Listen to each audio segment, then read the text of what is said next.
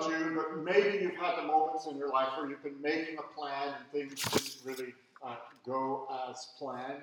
Like the time I asked Ellen out on a really fancy date. It was so nice. And about 2 days before, the air condition in my car was not working. You know, nothing was working about that car, except that it was still running, and it was our only ride. So I picked her up, and she was really hot. Like, the temperature was amazing, and Ellen looked great.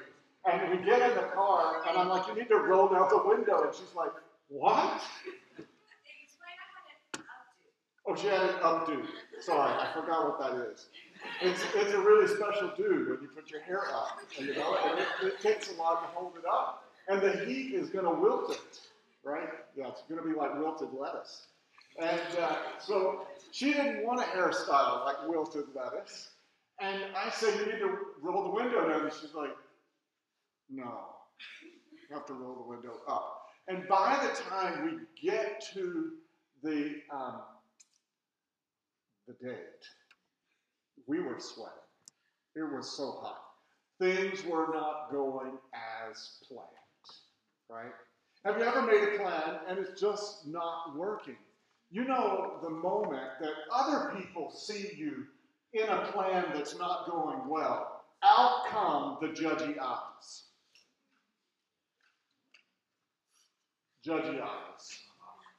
They're coming out. And there's the pointing finger, like, what is wrong with you? Couldn't you foresee this? Why didn't you make a different plan? Why didn't you make a better plan? Why didn't you execute the plan you had? Or maybe you did, and it still fell apart. There are always things that come along when we make our plans. Like, I grew up with a very conscientious engineer. Engineers are always planning for Murphy. You know Murphy's Law? When Murphy comes to visit, engineers are always thinking ahead about what could go wrong, especially aeronautical engineers. You know, so I've inherited from my dad a little bit of this, what could go wrong. So one year, I gave every kid in my family a crowbar. You know, they wouldn't fit in the stocking. They're this long. A crowbar. Some of you don't even know what a crowbar is. A crowbar is a bar so that you can bust out of a space where if an earthquake comes, the door is jammed. But you could put that in there and pry it out. Do you see how the engineer in me is thinking? Or if you need to break out the window and go out that way, you can break it with this and then knock out all the glass and go out through the window. Do you all want a crowbar now? Yes. Yes, everyone needs a crowbar under the bed because Murphy is going to come and visit. I mean, there's so many good things to do with a crowbar when Murphy comes to visit. Murphy's Law is that always something will go wrong and your plans will not be enough. This isn't just a biblical idea. And, you know, you can read the Proverbs, and the judgy eyes are all over the Proverbs.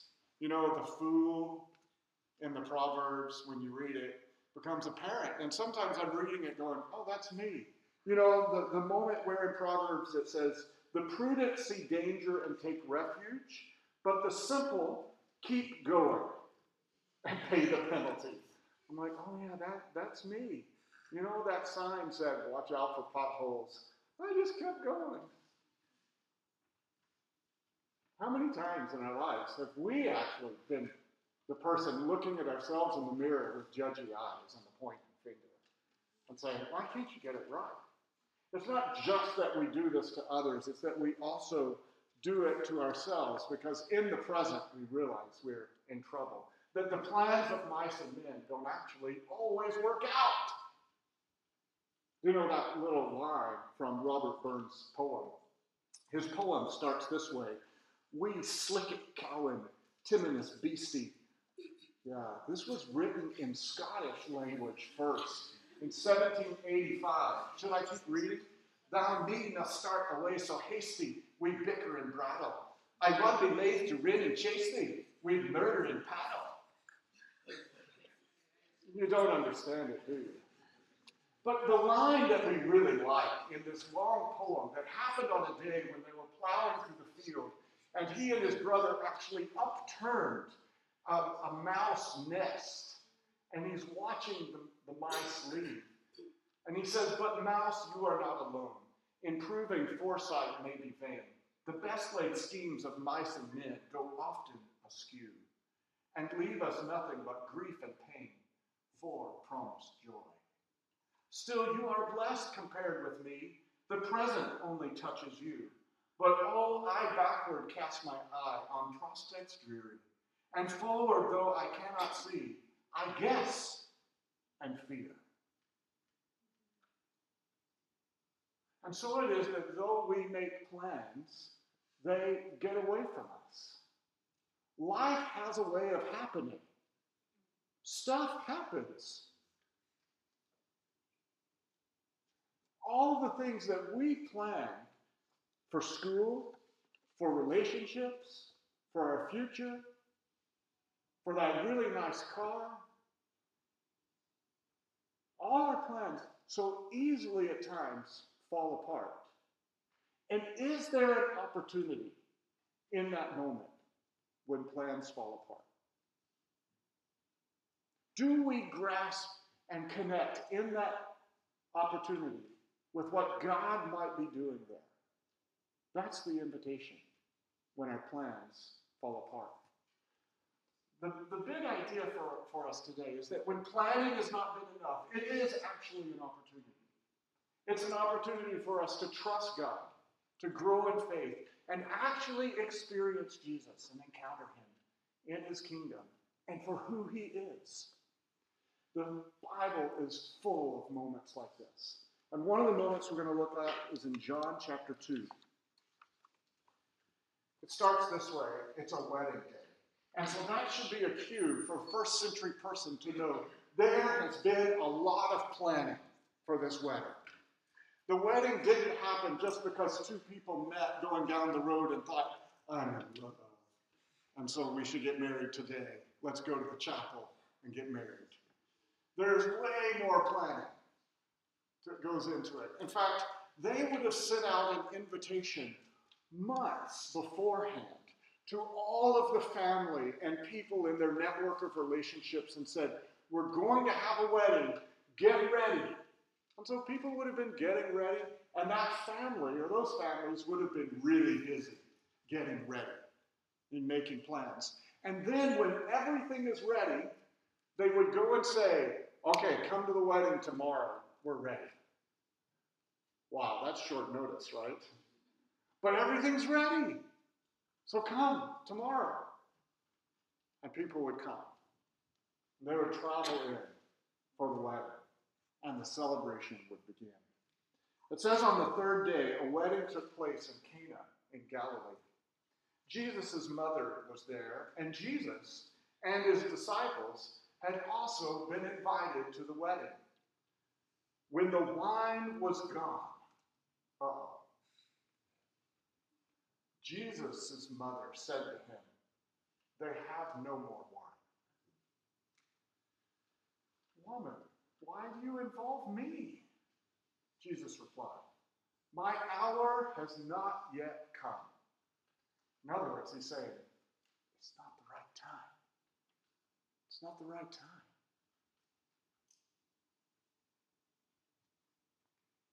She must have, I don't know what she did next. Can you imagine? The pause in the moment, the awkwardness of what's going on. And instead of saying anything else to Jesus, Mary turns to the servants and says, "Do what he says." Do what he says. Now nearby stood 6 stone water jars, the kind used by the Jews for ceremonial washing, and each holding from 20 to 30 gallons. And Jesus said to the servants, "Fill the jars with water." So they filled them to the brim. Now, I think this probably took a little while. We're talking between 120 gallons and 180 gallons of water. It takes a little while to get that much water. You don't just turn on the tap. They had to go to the well, drop the bucket down, pull the bucket up, turn and fill it.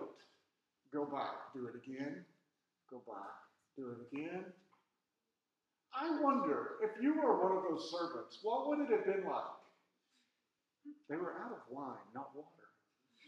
He said, fill them up. Should we really do this? Mary said, do whatever he said. But this is Jesus. He's a carpenter's son. What does he know about? Anyway, we need wine, not water. And they're just filling it up. This takes time to do. And when it was all done, Jesus said, now draw some out and take it to the master of the banquet. Do you think anyone said, is this a really good idea? Should we really be doing this? This is sort of risky. And on the way, with their nice wine goblets, something changed. I don't know when it changed, but something changed. Notice what happens next. They did so. And the master of the banquet tasted the water that had been turned into wine. He did not realize where it had come from, though the servants who had drawn the water knew. Then he called the bridegroom aside and said, everyone brings out the choice wine first, and then the cheaper wine after the guests have had too much to drink. But you saved the best till now. That's a great bridegroom moment. What Jesus did here in Cana in Galilee was the first of the signs through which he revealed his glory, and the disciples believed in him. After this, he went down to Capernaum with his mother and brothers and his disciples, and there he stayed for a few days. Now, these folks had made plans, and it seems almost incredible to us that they had made these plans. But it's possible to throw a party and run out of food. Have you ever been there in that moment where you realize, wow, there are more people at this party than I realized, and these chips are going fast. Send someone for Doritos, quickly. We need help. Sometimes we prepared a bowl of soup, and Ellen's like, wow, look at all the people here in our house. And it's like, oh, Jesus, make the soup go farther. So we could add water to it, too. But here's the thing. In our lives, there are so many times where we have made plans, and those plans really haven't been enough. Something happens. Something shows. There's more people present. We're not enough. Life changes. Things happen. And it really is an opportunity for us to entrust our lives to God. It's an opportunity even to enter into the space of someone else's planning failure and bring them to Jesus. It's an opportunity when, instead of us putting on the judgy eyes and the pointing finger, it's an opportunity for us to listen in and say, hey, let's bring them to Jesus. I don't know if Mary was related to the family, but Mary was there and she was taking notice, and she knew they'd run out of wine. Maybe she went up to the tap to pour it and realized, hey, there's no more, and she turned to the servant and said, hey, would you get some more wine? There isn't any more. What? It's early in the night. We're done? That's it.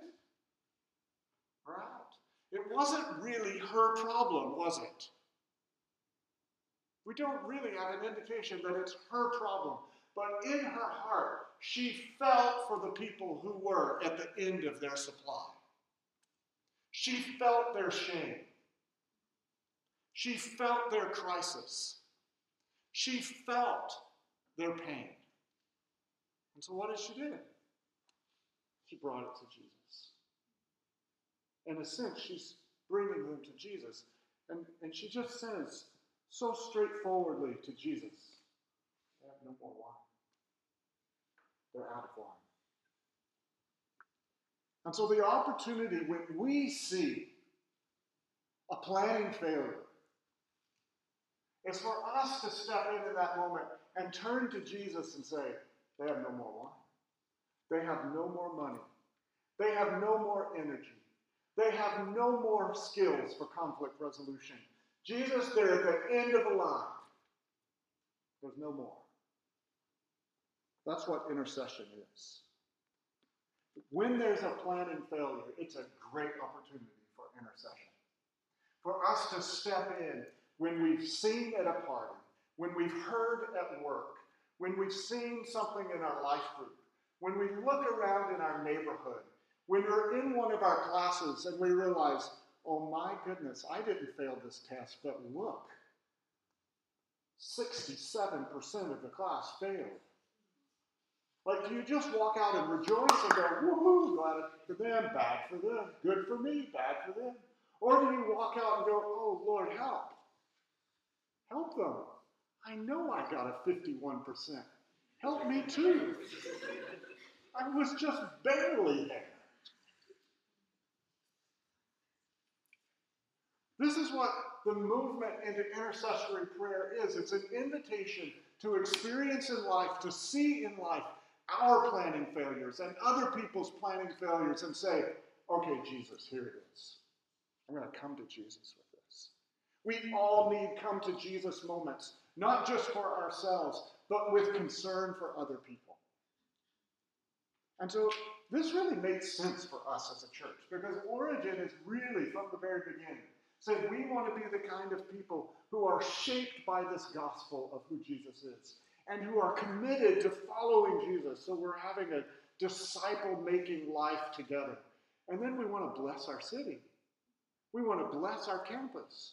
And if we're to be a blessing, we have to be the kind of people that bring Jesus with us wherever we go. And so we're ready to pray. We're ready to turn and say, hey, Jesus, they're out of money. Hey, Jesus, they don't know what to do for this kid. Hey, Jesus, we're in this emergency room and they don't know what to do. Have a come to Jesus moment where you introduce God to the situation. Some of us are so nervous about prayer. So I want to teach you a little acrostic called bless. Just hold out your hand like this. Bless. I'm going to bless you, not slap you. I'm going to bless you, right? I'm going to bless you. And in this, if you're ever like, I just don't know what to pray for a person, you can pray a blessing prayer for them. Pray about their body needs. Is this a body problem? Pray about their labor problems. Is this a work problem? Which is very related to money, right? So body, labor, emotion. Is this an emotional need? They are at the bottom of the well in terms of their emotions. Is this a social need? They're really lacking connection with others. Is it a social relationship issue? And is it a spiritual issue? They're just not meeting and knowing God. So you can bless another person by praying for them. Just remember it, B-L-E-S-S. What is it? Body, labor, emotion, social, spiritual. You can pray for anybody now. And all you can do is just turn around and say, hey, Jesus, here they are. You know, prayer rooms and a life of prayer really does take this intercession to heart. We're a people who, because we've experienced the love of God, we anticipate and see God loves us. God loves me. That's our relational view. God loves. I am loved. I can choose to love, and I want to love the stuff of earth and honor people with it, honor God with it. And so when I get into that kind of life in regards to intercession, I'm going to worship. I'm going to find some wisdom, but I'm also going to serve people. And one of the things that you can really do is pray for people. That movement of heart to say, I want to come to Jesus. I want to bring you to Jesus. Hey, Jesus, they're out of wine. And Jesus would say, well, it's not my time. It's his time all the time now. This is what Jesus lives for. The scripture says he's interceding at the right hand of the Father for us all the time. So come to Jesus. Jesus, they're out of wine. Jesus, they don't have enough. Jesus, they don't know what to do. I love the story of Ian in Taiwan. And he says about his life that in his circle and relationships in Taiwan, there weren't very many people who were followers of Jesus. And yet the most important thing in his life was family. There's many people. The most important thing in their life is family. We call it filial piety. The sense of my worship is really supposed to be towards my family. And so for him, coming to Jesus was a really big problem. He said, everyone lived together in my household. Mother, father, grandfather, daughters. And he said, people were supposed to burn sacrifices to the gods of their ancestors to keep everything good. And to my parents. So my parents hated it when I became a Christian. They worried that because I'd given my life to Jesus, I wouldn't burn sacrifices for them when they died. So when I became a Christian, I got beaten. It's horrible when everyone in your family, mom, dad, grandfather, beats you, laughs at you, and mocks at you. He goes on and says, I lead a small group that has 25 people in it. That's not a small group, is it? I lead a small group with 25 people. One of them was beaten so badly by her dad when she became a Christian that I had to take her to the hospital. Out of the 25, 24 in our cell group are first-generation Christians. I have to pray for them. I have to fast for them because I worry about them. We're going to do 24/7 prayer for a month. For each of us to pray for 1 hour a day is a small price to pay because becoming a Christian costs a lot more. The heart for intercessory prayer knows I'm not enough and I can't even make plans that are enough. So Jesus, help us. There's a kind of desperation in that movement. You know, Paul speaks about this when he speaks about intercession in Romans. He says, look, the whole communion of God is involved in intercession. He says, the Spirit intercedes for us and helps us in our weakness. We don't know what we ought to pray for, but the Spirit himself intercedes for us through wordless groans. And he who searches our hearts knows the mind of the Spirit, because the Spirit intercedes for God's people in accordance with. And then he says, listen, Jesus is interceding. Christ Jesus, who died, more than that, who was raised to life, is at the right hand of God and is also interceding for us. So here's the deal with Jesus and the ascension, his movement back into the heavens and communion of the Father, Son, and Holy Spirit. He went back with flesh as a reminder for interceding for you and for me. He is interceding for us. He's still praying. Why does Jesus still live? So that he can pray for you and for me. Because he knows how quickly we get the end of our plans. Paul says he's interceding. He says, brothers and sisters, my heart's desire and prayer to God for the Israelites is that they might be saved. He says, I feel so desperate about this kind of prayer that if it would help, I would give up my own salvation. If it would be enough for them. He feels so deeply that he can't even make plans enough.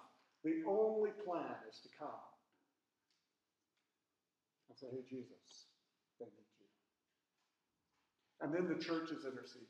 He pleads with the church to intercede for him. He says, I urge you, I beg with you, I'm pleading with you, brothers and sisters, by our Lord Jesus Christ and by the love of the Spirit, to join me in my struggle by praying for me. He says, I'm in a struggle. I get to the end of my plans really quickly. So pray for me. Let's go one more. Thanks. You know, the thing is, the strange thing that happens when we pray and we come to Jesus is that he actually invites us sometimes into some kind of action. I hear this frustration sometimes in, in my own life group when we pray for other countries and someone from that country says, well, what's the use? Everybody in my country is corrupt. Should I keep praying? And they have this little moment. I'm like, oh yeah, you're exactly in the right place to pray, because you're like, I can't make any more plans to make my country better. This is the moment to come to Jesus and say, look, we're bankrupt. We don't have anything else to do except pray. And it's in that moment of praying that God may actually invite you into his mission and then into justice, into some kind of movement. I mean, this is exactly what happened. Mary comes to Jesus and says, Jesus, they're out of wine. Everyone's waiting. The servants are looking like he's a carpenter. He's not making wine. And then she just says, do whatever he says. There should be this expectation that when we pray, we're ready to step into the mission of Jesus and do whatever he says. It might not be that we need to do it, but it could be that others need some encouragement. If you hear from Jesus, do whatever he says. It's why sometimes when it comes to the Lord's Supper, we ask the question, have you been obedient to the last thing Jesus said to you? Have you actually responded to what Jesus said to you? Because it's that word that's actually on us and in our lives, and that we are willing, need to be willing, to bear the weight of the last thing Jesus asked of us, and then stick with it. So it says here in the scripture, they filled those jars, and then he says, take some of it, go to them.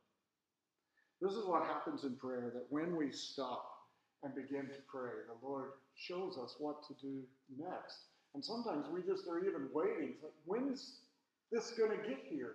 When is the answer coming? I'll give you an illustration of this in story. So back in 1994, Ellen and I moved to Vancouver. And we went to serve with a church called Gladstone that became known as City View. City View Church is still around. We resigned from there in 2010 and came out here to the campus.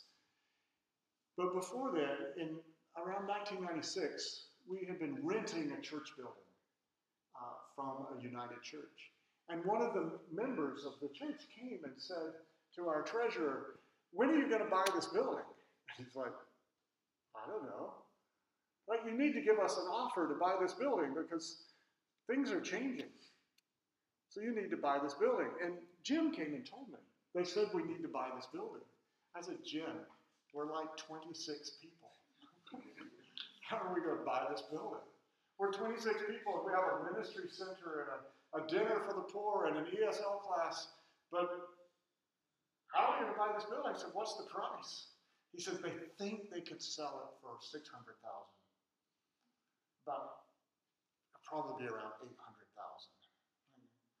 Okay, what's the difference? Doesn't really matter when you have zero, you have nothing, and you have 26 people. I'm like, okay. He says, we need to make them an offer.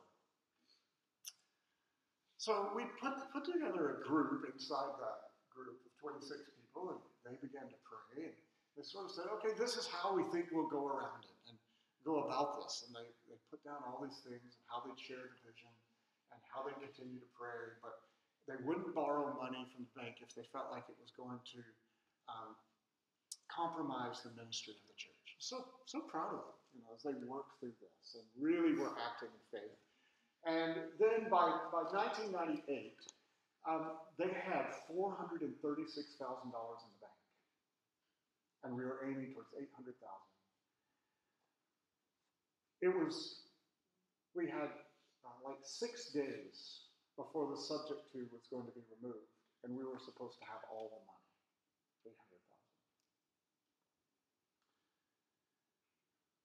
$800,000. It was Wednesday night, and the church gathered. The church has grown to almost 50 people.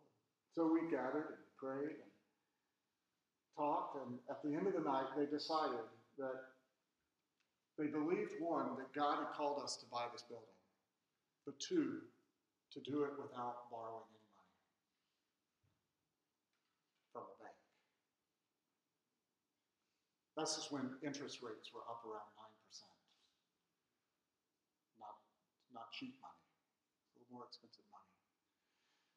So I remember walking out of that meeting going, oh no, this is a mess. We're supposed to buy this building next week on Monday.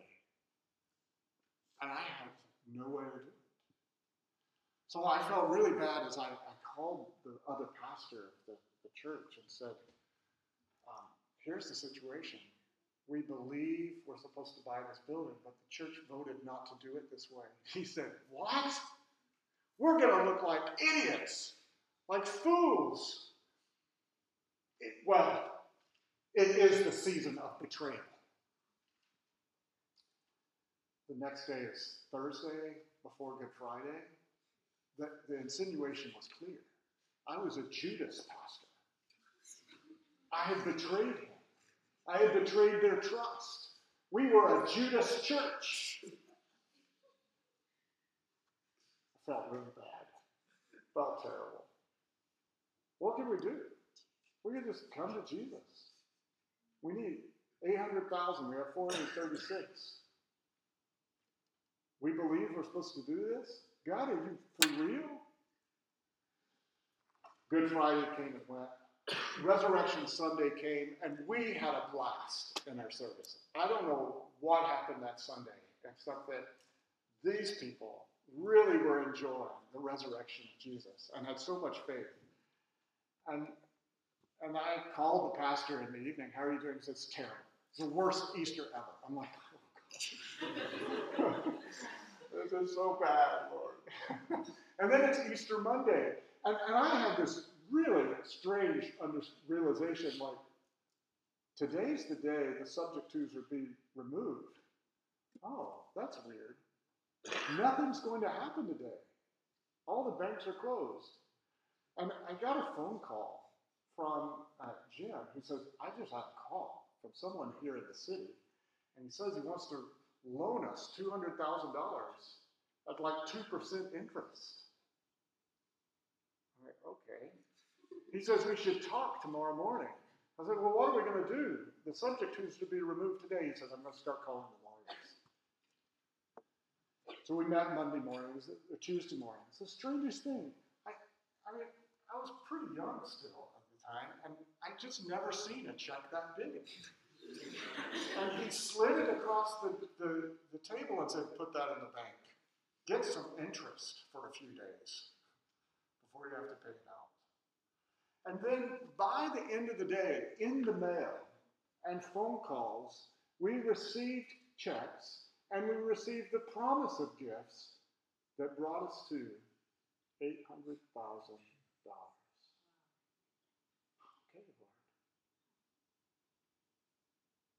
We have nothing. You have it all. Can you imagine what it would have been like to be that married couple?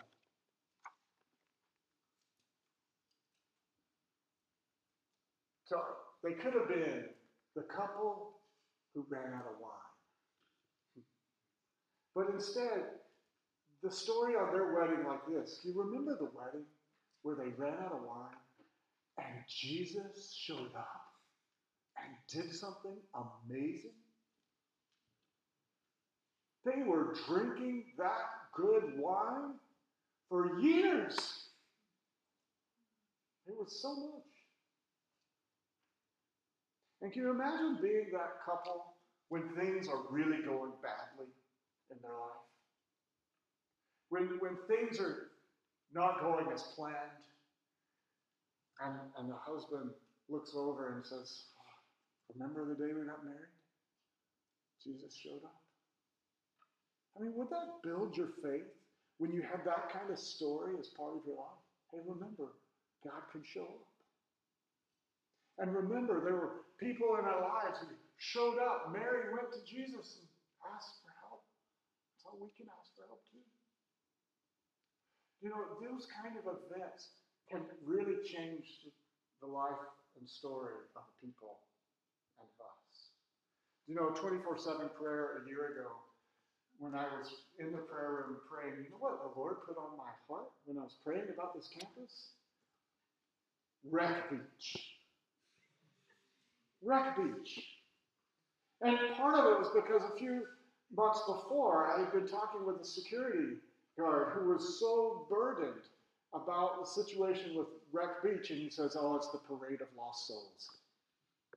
Because he was here in the evenings, always having to deal with people returning from the beach and their situation. And our temptation is to write that off and not actually see the situation and see the community and see what's good. We want to see the difficulties. Some of us love winter because we can go to Wreck Beach and feel safe. Enjoy it with our clothes on.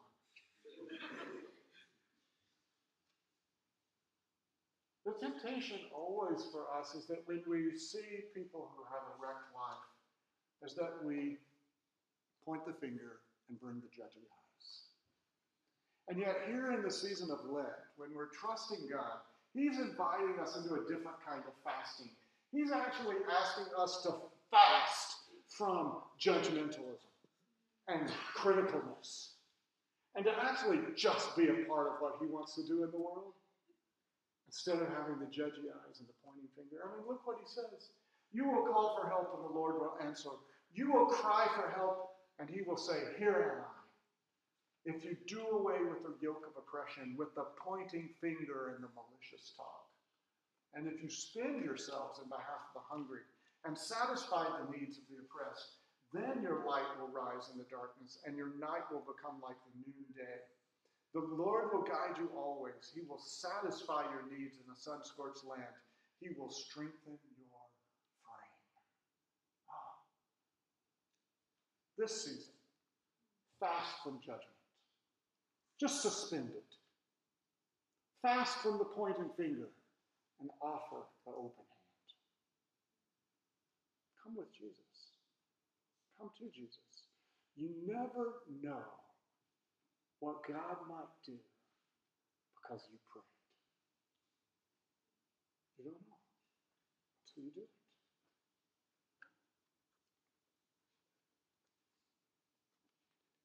When we enter into this remembrance of the Jesus sign, He changed water to wine. It was just an event that kept pointing to Him. And so I wonder about your life and mine. Do you see your desperate moments as an opportunity for Jesus to show up? Or is prayer the last thing you think